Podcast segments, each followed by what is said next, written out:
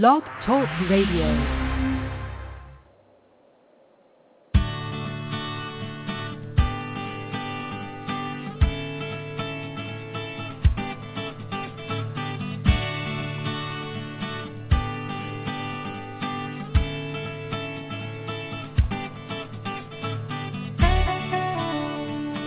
Well, hello there. Dr. Ross Greene here. It's that time again. Must be 11 a.m. Eastern Time on a Monday, because that's when we do this. Parenting Your Challenging Child is on the air live, coming to you straight from the offices of Lives in the Balance here in Portland, Maine, as always. Um, today is a great day to call in. I've got a bunch of email lined up, and thanks for emailing everybody. Um, this is a great way for people to be in touch um, and to get their questions answered and to learn more about the model and to get help with anything they're struggling with with their behaviorally challenging kids. So don't be shy. And don't be shy about calling in. 347 994 2981 is the number um, because today's just a, now of course we have a parents panel next week. Um, and then since we take the summer off and since um, Memorial Day here in the United States is the last Monday of the month of May, I think we only have three or four of these programs left before the program takes a break for the summer and we come back and do it all over again in September. So that call-in number again, 347-994-2981. But we have no callers at the moment, so we are going to start with some email. Uh, Dr. Greene, my daughter fits the initial scenario in your book, The Explosive Child, to a T. And we've been challenged, and of course, this is me inserting my own thought here. Uh, that's the waffle episode. Jennifer blowing up because her brother wanted to eat three frozen waffles from the freezer, and Jennifer was reserving those frozen waffles for the next day. Proof that it could be anything. It could be anything in the waffle episode it was waffles. Now let me stop inserting myself into this email and get this back rolling again. We've been challenged with her explosive nature since the beginning. Ah, one of those kids. Some, I'm inserting again. Hmm. Uh, some, but you may know this already, some behaviorally challenging kids are angelic as infants. They don't start becoming challenging when the demands of the world start to outstrip the skills they have to respond adaptively to those demands. And some infants come into the world well equipped to handle the demands that are placed on infants and others aren't. And it's the parents of those others who I often hear. They've been challenged with her explosive nature since the beginning. It's all a matter of when the demands start to outstrip the skills a kid has to respond adaptively to those demands. Um, we are trying to implement Plan B, but have a question which can be best asked by describing a scenario. This morning I could tell my daughter came downstairs grumpy. Now I'm going to insert one more time. I'm sorry I keep doing this today, but I don't seem to be able to help myself. I'm going to be reading this to you all over the air, and I'm going to tell you what I'm going to be thinking about. I've read this already, but I actually don't remember it. I'm going to be thinking to myself, is this, first of all, what is the unsolved problem? Have we identified it? And secondly, I'm going to assume that it was predictable. Anytime I'm hearing a scenario, the scenario is usually about a kid blowing up getting upset. I'm asking not what could we do in the heat of the moment, but how can we make this predictable? Because it is predictable. Here we go. After going over and giving her a hug and deciding with her what to wear, I sent her to get dressed while I made her breakfast. She threw me a nasty look as she headed back upstairs, so I sat down with her and mentioned she looked like something was bothering her this morning and went through a list of trying to gather information. Something going on at school today? Did you have a bad dream? To which she said, nothing's wrong, and got up and stomped back to the kitchen. At this point, she started criticizing her brothers and making fun of them for no apparent reason, telling them they're stupid and crybabies. My question is this. How do I manage this behavior now? Can't allow my sons to be treated in such a way, and if I knew, and I knew if I took her out of the room, we'd be in explosion mode. What do I do in the moment? All right. Thank you for writing in. It's an excellent question. Um, but I told you what I was going to be thinking about whenever I hear about a scenario. What was the unsolved problem? Was it predictable? Now I'll say, I always say 99.9% of unsolved problems are predictable. Could this have been a unpredictable one? Yes. Was it? Only you know for sure you'd have to decide how, and I promise to answer what should you do in the moment, but 99.9% of the time, what you're going to be doing is not going to be in the heat of the moment. The answer to what you do in the moment is, and some people find this to be not a terribly satisfactory answer, defuse, de-escalate, keep everybody safe. But that is what you do in the heat of the moment. Because what happened in this situation is something that happens in many heat of the moment situations. Because of the added heat and the rush, it is very hard to do plan B. It's very hard to solve a problem collaboratively um, doing plan B. Now, that doesn't mean I'd recommend plan A. I'd recommend defuse, de-escalate, keep everybody safe. That's what I'd recommend. Um, you don't want to be in the heat of the moment. There's another thing you can do in the heat of the moment. Figure out what we missed, what we failed to prioritize so that we don't find ourselves in the heat of the moment again the next time so that we can get that problem solved before it comes up again. So the big question, does your daughter come downstairs grumpy with some reliability? Now what does some reliability mean? A lot of people think that if an unsolved problem doesn't occur with 100% reliability, it's not predictable. Not true. It's predictable if it increases the likelihood of a challenging episode, even if that only happens mm, one out of every 10 times. If your daughter's coming downstairs grumpy one out of every 10 times, and it's causing her to get up and stomp back to the kitchen and criticize her brothers and make fun of them for no apparent reason, telling them they're stupid and crybabies, that's predictable, even if it's not happening every single time. What do you do in the heat of the moment? Defuse, de-escalate, keep everybody safe. What do you do after that? Figure out what unsolved problem set in motion that challenging episode get it solved proactively so you don't find yourself in the heat of the moment the next time. See, it, once an unsolved problem has set in motion a challenging episode once, it's not unpredictable anymore. It's predictable. But I have this feeling, this is just my gut instinct, I could be wrong, I think your daughter comes downstairs grumpy for breakfast. Mm, predictably. Not every single morning. Um, the next question on the times when your daughter has told you what was the matter when she's been grumpy in the morning, if she's been, grumpy in the morning before, and I'm, I'm betting on it, what has it been? So that at least if you have to do some educated guessing, it's educated guessing.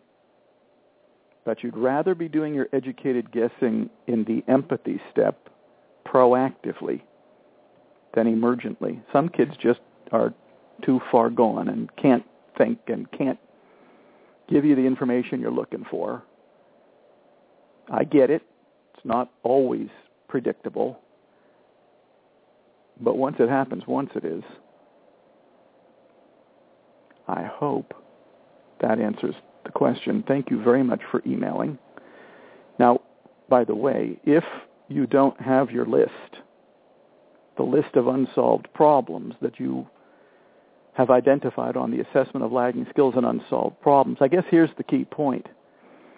If this, you're just getting started with Plan B, I hope 99.9% of your Plan B is proactive, not emergent. So I'm hoping this is not an example of the timing on which you're doing most of your Plan Bs. So that's perhaps the most important point. You don't want to be doing your Plan Bs emergently. You want to be doing them proactively. Crucial. Um, if you're doing them emergently because you're not familiar with the assessment of lagging skills and unsolved problems, you'll find it in the paperwork section in the resources section on the Lives in the Balance website, livesinthebalance.org. And um, like everything else on the Lives in the Balance website, it's not going to cost you anything. I'm not going in any particular order here. Here's a nice one that um, I just thought I would read before we answer another one. Hi, Dr. Greene. I began to read the book Lost at School. A cousin of mine who lives in Maine talked to me about this book. I am a mom just like Joey's mom. Now I have hope. My boy is 11 years of age and a fifth grader. I am struggling with many situations in the past years. I'm tired. Reading this book, I see a light now. We live in Puerto Rico. I look for help, but nobody knows how to manage a challenging child. My boy is now attending his third school. At the last meeting, the teachers recommended to change my boy to another school, fourth school.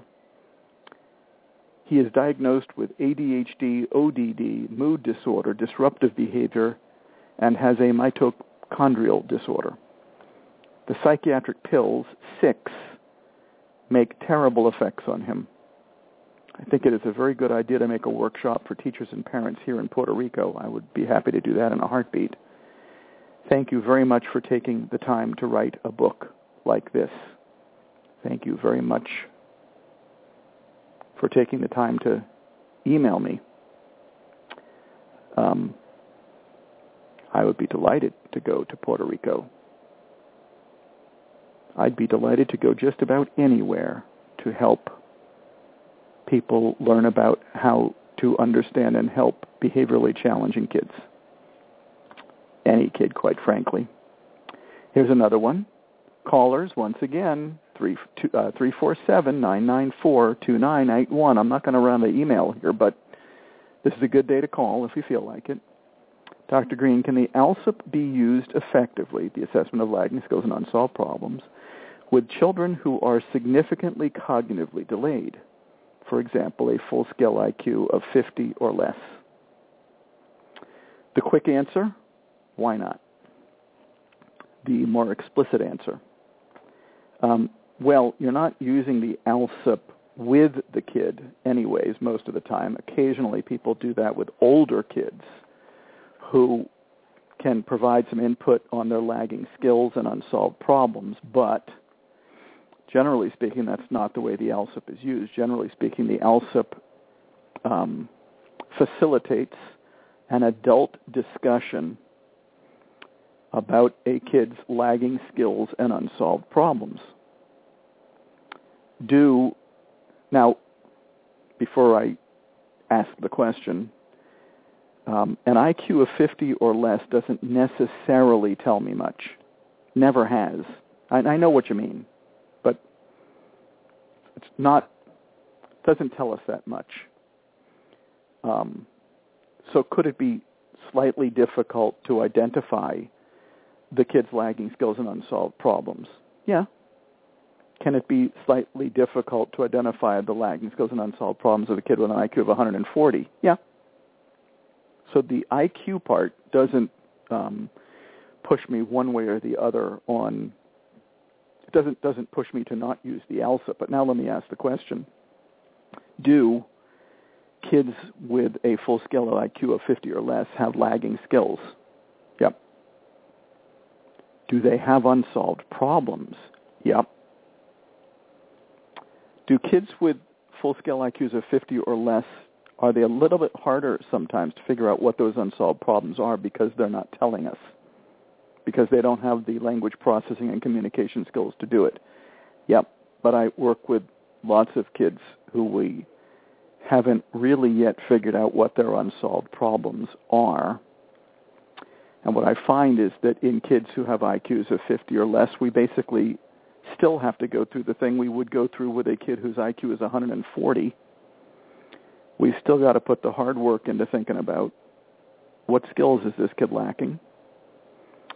Under what conditions do those lagging skills seem to be causing this kid difficulty and setting in motion challenging episodes?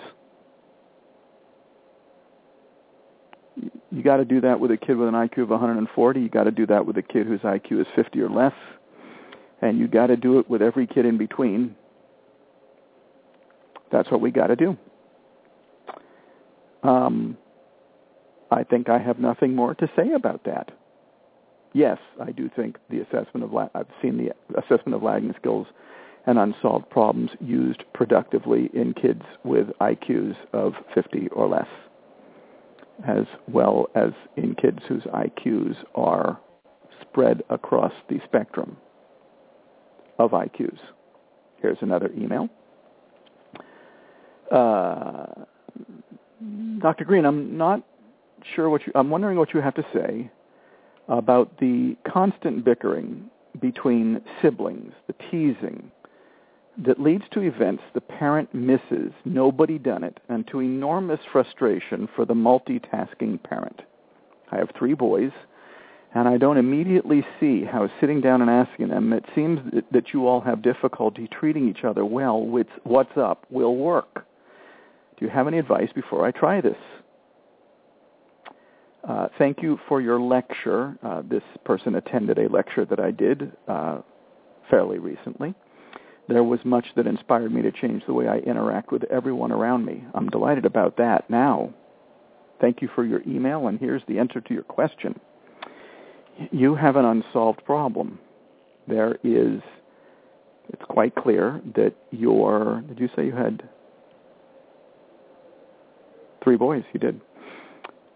Your three boys have difficulty getting along together sometimes. Now, I, the first thing I would do is I would make that more specific. When do they have difficulty getting along? Is this watching TV together? Is this um, sharing toys together? I don't know how old they are. Rereading here. Nope.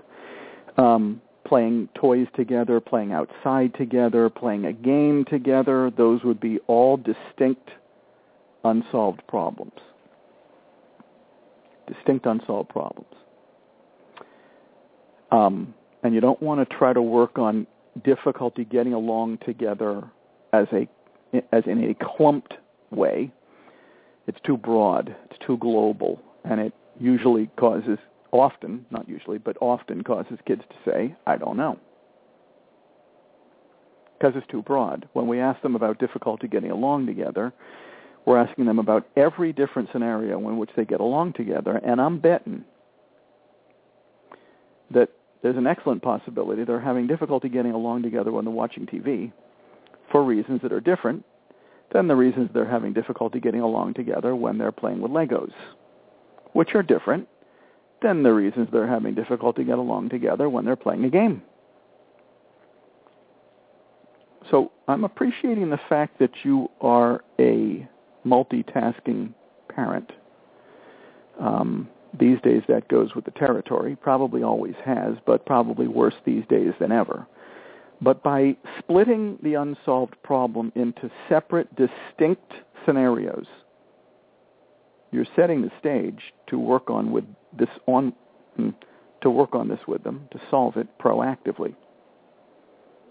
So I'm I'm agreeing with you on one part. I don't think that if this is what you meant, if when they're having difficulty getting along together, that's the timing of your attempt to gather information, uh, that's much lower odds than trying to gather the information about a specific instance in which they have difficulty getting along together proactively. Then hmm, you're setting aside a specific time to do that, a time when you're not multitasking, a time when you're focused only on, initially at least, gathering information from each of the three parties, your three boys, on what's going on, what their concerns are, what their perspective is, what's getting in the way on the unsolved problem you choose to talk with them about proactively. Um, one good way to get rid of multitasking is to try to solve problems proactively and to set aside a time to do it. And you may even want to give them advance warning of what it is that you want to talk with them about. Otherwise, even though you're doing this proactively, you're springing the topic on them and it feels like it's still emergent to them, even though it's not the heat of the moment. Now, one more tip. I would not do the empathy step with them all together, especially if you're new at this, and especially if they're new at this. I would meet with each of them separately now you're thinking, he hasn't forgotten that I'm a multitasking parent, has he? Um, he knows I'm short on time here, right? He knows. He also knows, or at least suspects, because this is the way it always is, that the amount of time you put into doing plan B and getting this problem solved finally is going to be a lot less than the amount of time you're spending dealing with it because it's unsolved. Do the empathy step with them separately because they may have difficulty early on letting each other talk, hearing what each other is saying without disagreeing. Do it separately first. And then when you've got the concerns of all the parties um, in your head, you might want to let them know what your concern is and then with each of them separately, now that you've heard the concerns of each party, explore potential solutions with them separately as well. Now, you don't have to do that part separately. You don't got to do the empathy step separately either, but I would recommend it early on because they're just not in the Plan B habit yet. A lot of that interrupting, by the way, that goes on when people aren't used to Plan B is people who are, this could be adults too, scared that their concerns are about to get blown off the table, so they feel need to interrupt because they feel like the other person's concerns are going to be heard and their concerns aren't. But once they've done, once people are in a Plan B habit, um, they know their concerns are eventually going to be heard, and they become much calmer in the midst of the other person airing their concerns. Truth is, over time, since they are quite certain they're going to get their own concerns heard, not only are they allowing space for someone, the other party to express their concerns, they're actually listening because they're not scared of the other's concerns and not scared that theirs won't be heard and not scared that their concerns will be blown off the table and not scared that their concerns won't get addressed. A whole lot easier to listen to somebody else's concerns under those conditions.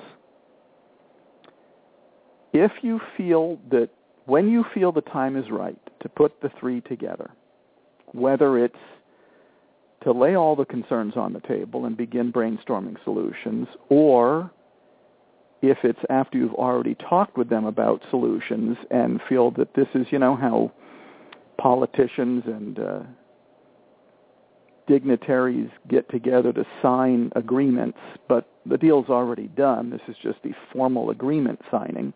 You might be doing some shuttle diplomacy here early on until you get a plan B habit going in your family and people are accustomed to the process.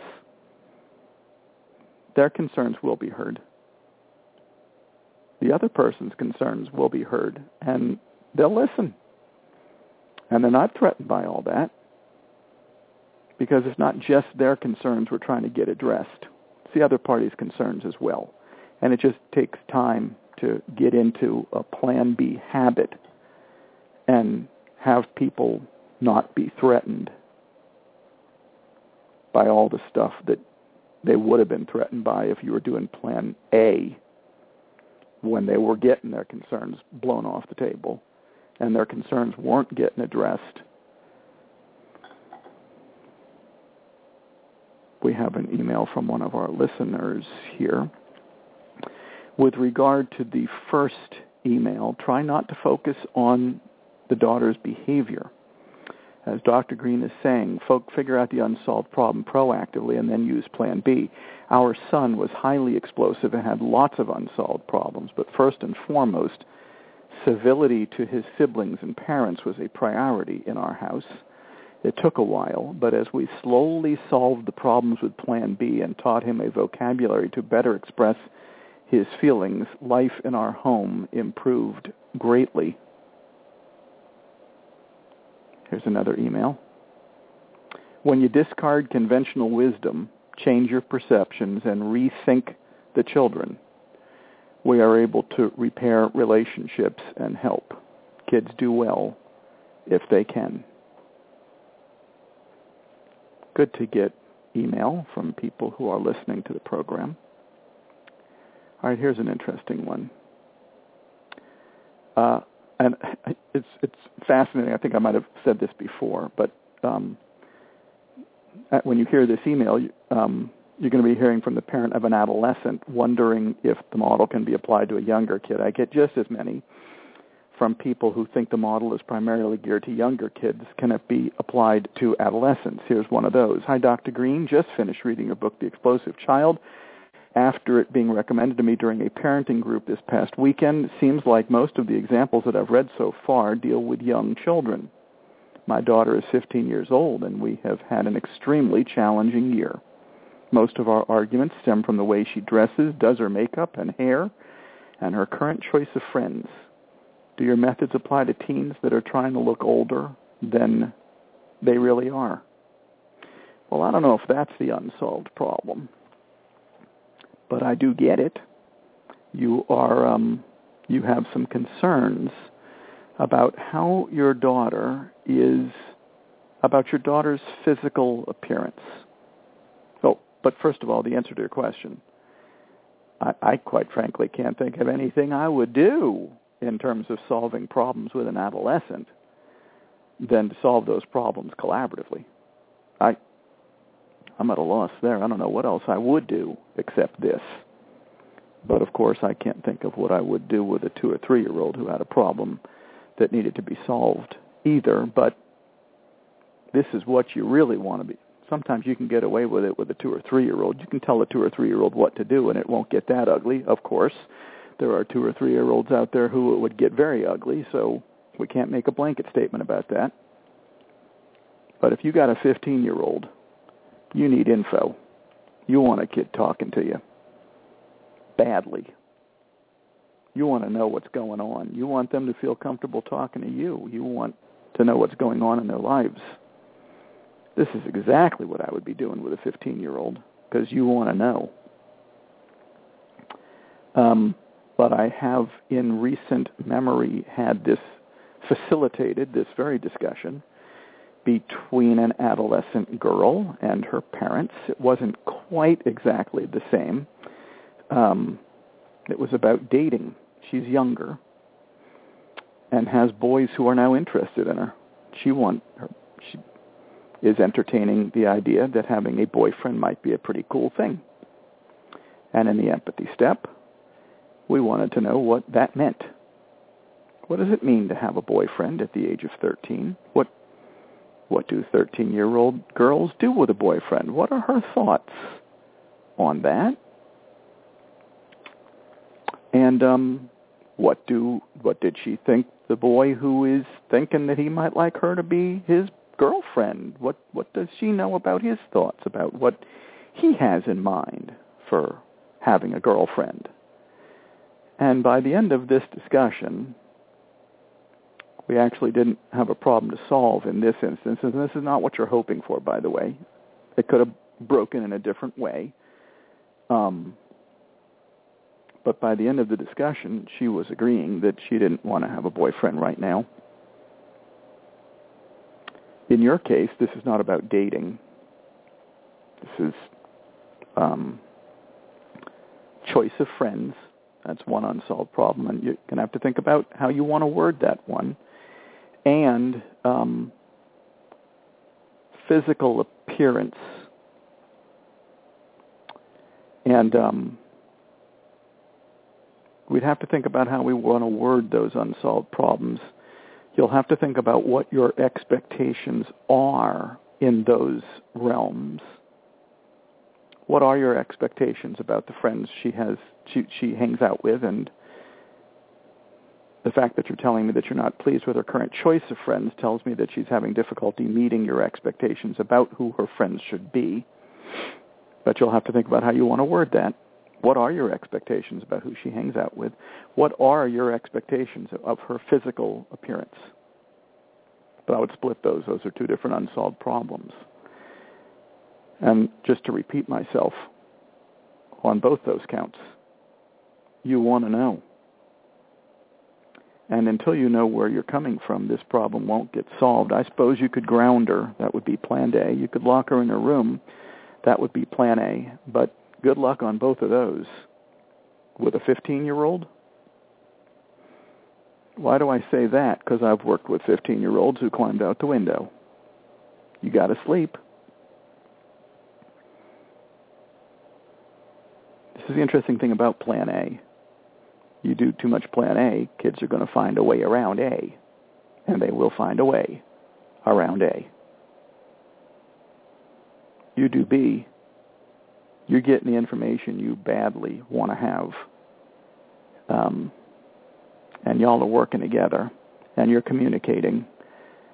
And I think those are some of the you're you're creating a helping relationship.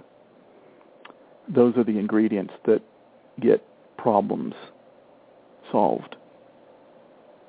Thank you very much. Uh, now, is your life about to be dramatically easier? I don't know. You've got a 15-year-old daughter.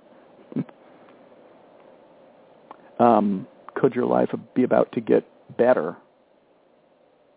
Maybe. We'll find out. But I think now you know the ingredients that you're looking for to make it happen. All right, here's another nice one before we move on to another. Uh, Dr. Greene, I'm a disability speech specialist, speech pathologist. Uh, in Washington, I have been running trainings on positive behavior support for more than 10 years. However, reading your books has changed my understanding and approach in more ways than I can ever express with words. Thank you so much for the amazing work that you do. Thank you so much for writing. Those are always nice ones. I read them not to uh, congratulate myself. That's not my style. But just to let folks know that there's a lot going on out there and a lot of minds being changed and a lot of good things happening. Here we go. Dr. Greene, here's another. I have a six-year-old who has who had terrible fits. I tried everything. Should I give you the phone number again? We might have time for a call, but it might be too late, but you can try if you want to. We have about 10 minutes left. 347-994-2981. Just another reminder, we've got the parents panel next week. Um, and then only a few more programs left. Dr. Greene, I have a six-year-old who had terrible fits. I tried everything. The Explosive Child book was life-saving for me. She is a different child, very sweet. Those fits are a distant memory. I am delighted. that was an, an insertion there. I had avoided inserting for a while there, but now I'm back. My second child is almost three and starting down the same path as her sister, although she's never been quite as violent. I've tried the method, but she's just too young. She doesn't understand the concept. Any suggestions for her? Probably. Here we go. Thank you for your email. Um, but yeah, I mean, in, the same way that I was saying that a kid with an IQ below 50 has lagging skills and unsolved problems, um, a three-year-old has lagging skills and unsolved problems. Now, I don't know which edition of The Explosive Child you read for your six-year-old. Um, but maybe it was one in which I didn't place quite so much emphasis on the assessment of lagging skills and unsolved problems and doing Plan B proactively. I don't know. But there's one place I'd start. Um, I don't know if she has to understand the concept she has to understand that you are deeply interested in figuring out what's the matter and deeply interested in seeing if there's a way to try to solve the problem together. That's all she really needs to understand. But conceptually, she doesn't have to get, there's three steps, that this is solving a problem collaboratively. She doesn't have to get all that. But the whole process would be made a lot easier. And I, I don't know why I have this inkling, but and once again, maybe I'm wrong. You don't want to be doing Plan B with a three-year-old emergently. You don't want to be doing Plan B with a 15-year-old emergently either. You don't want to be doing Plan B emergently. But you need your list of unsolved problems to decide which two or three you want to start working on and to make sure that you're doing this proactively. So there's one place that I would start. Um, is there anything about the number three that would make me say that you can't try to figure out what's getting in uh, her way? Um, try to find out what's getting in the way. Try to work together on coming up with a solution. Nothing about the number three makes me think you can't do that. Might there be some things about your three-year-old that could be making Plan B difficult to do. Anything's possible, but I don't know. If you've got a pretty standard three-year-old, she doesn't have to get it conceptually. She just needs to know, well, the things that I just said she needs to know. You're very invested in trying to figure out what's the matter on a specific unsolved problem. And if you are having, if you're, if you're not as well versed as you'd like to be on what it means to come up with a specific unsolved problem, you want to go to the uh, walking tour for parents on the Lives in the Balance website. And the second section teaches you all about identifying lagging skills and unsolved problems. And in fact, I think that's what that section is called. And through audio programming, you'll know how to do it so that you can make this entire enterprise proactive. And so if you've been doing this proactively anyways already, then at the very least, you'll know how to word a specific unsolved problem. And if you've been doing that great already, then you may need to call into the program so that I get a better sense of your three-year-old and might be able to help you further than what I've said already. Uh, from one of our listeners, our therapist explained that girls are much more comfortable exposing more skin than we women were back in the day. It's not what I expected for how my daughter would dress, but I thought there were bigger fish to fry on the unsolved problem list, so we focused on the more important unsolved problem which there were lots to choose from with a 15-year-old daughter. However, a few Plan B proactive discussions helped with adjusting her style of dressing. So apparently that listener prioritized early on for her the way her daughter was dressing didn't make it into the top priority list. That may not be the case for our emailer. She gets to decide. But good to know that Plan B helped with how she dressed eventually. I will say, um, as the proud father of a 16-year-old daughter, there's no question girls these days are, oh, now wait a second. Uh, girls in my day wore tank tops. There was skin. Maybe there's even more skin now. I'm not sure. I really hadn't thought about it. Think about it with my 16-year-old daughter. Um, fortunately, she's not hugely big on skin. So that's not an unsolved problem in our family. We have other unsolved problems. Let me pick one more email here. I, we've gone through the ones I had prepared for the day. And now we are going to pick one from the list of ones. Oh, I like this one very much.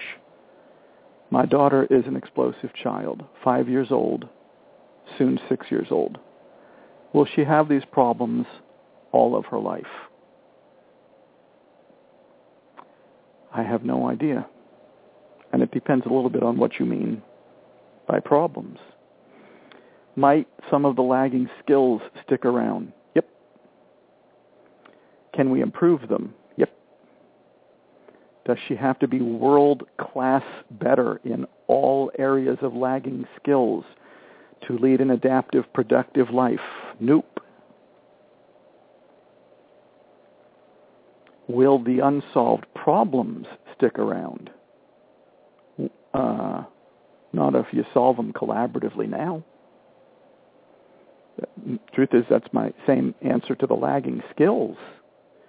If we do the right thing now, figure out what our lagging skills are, figure out what our unsolved problems are. Um,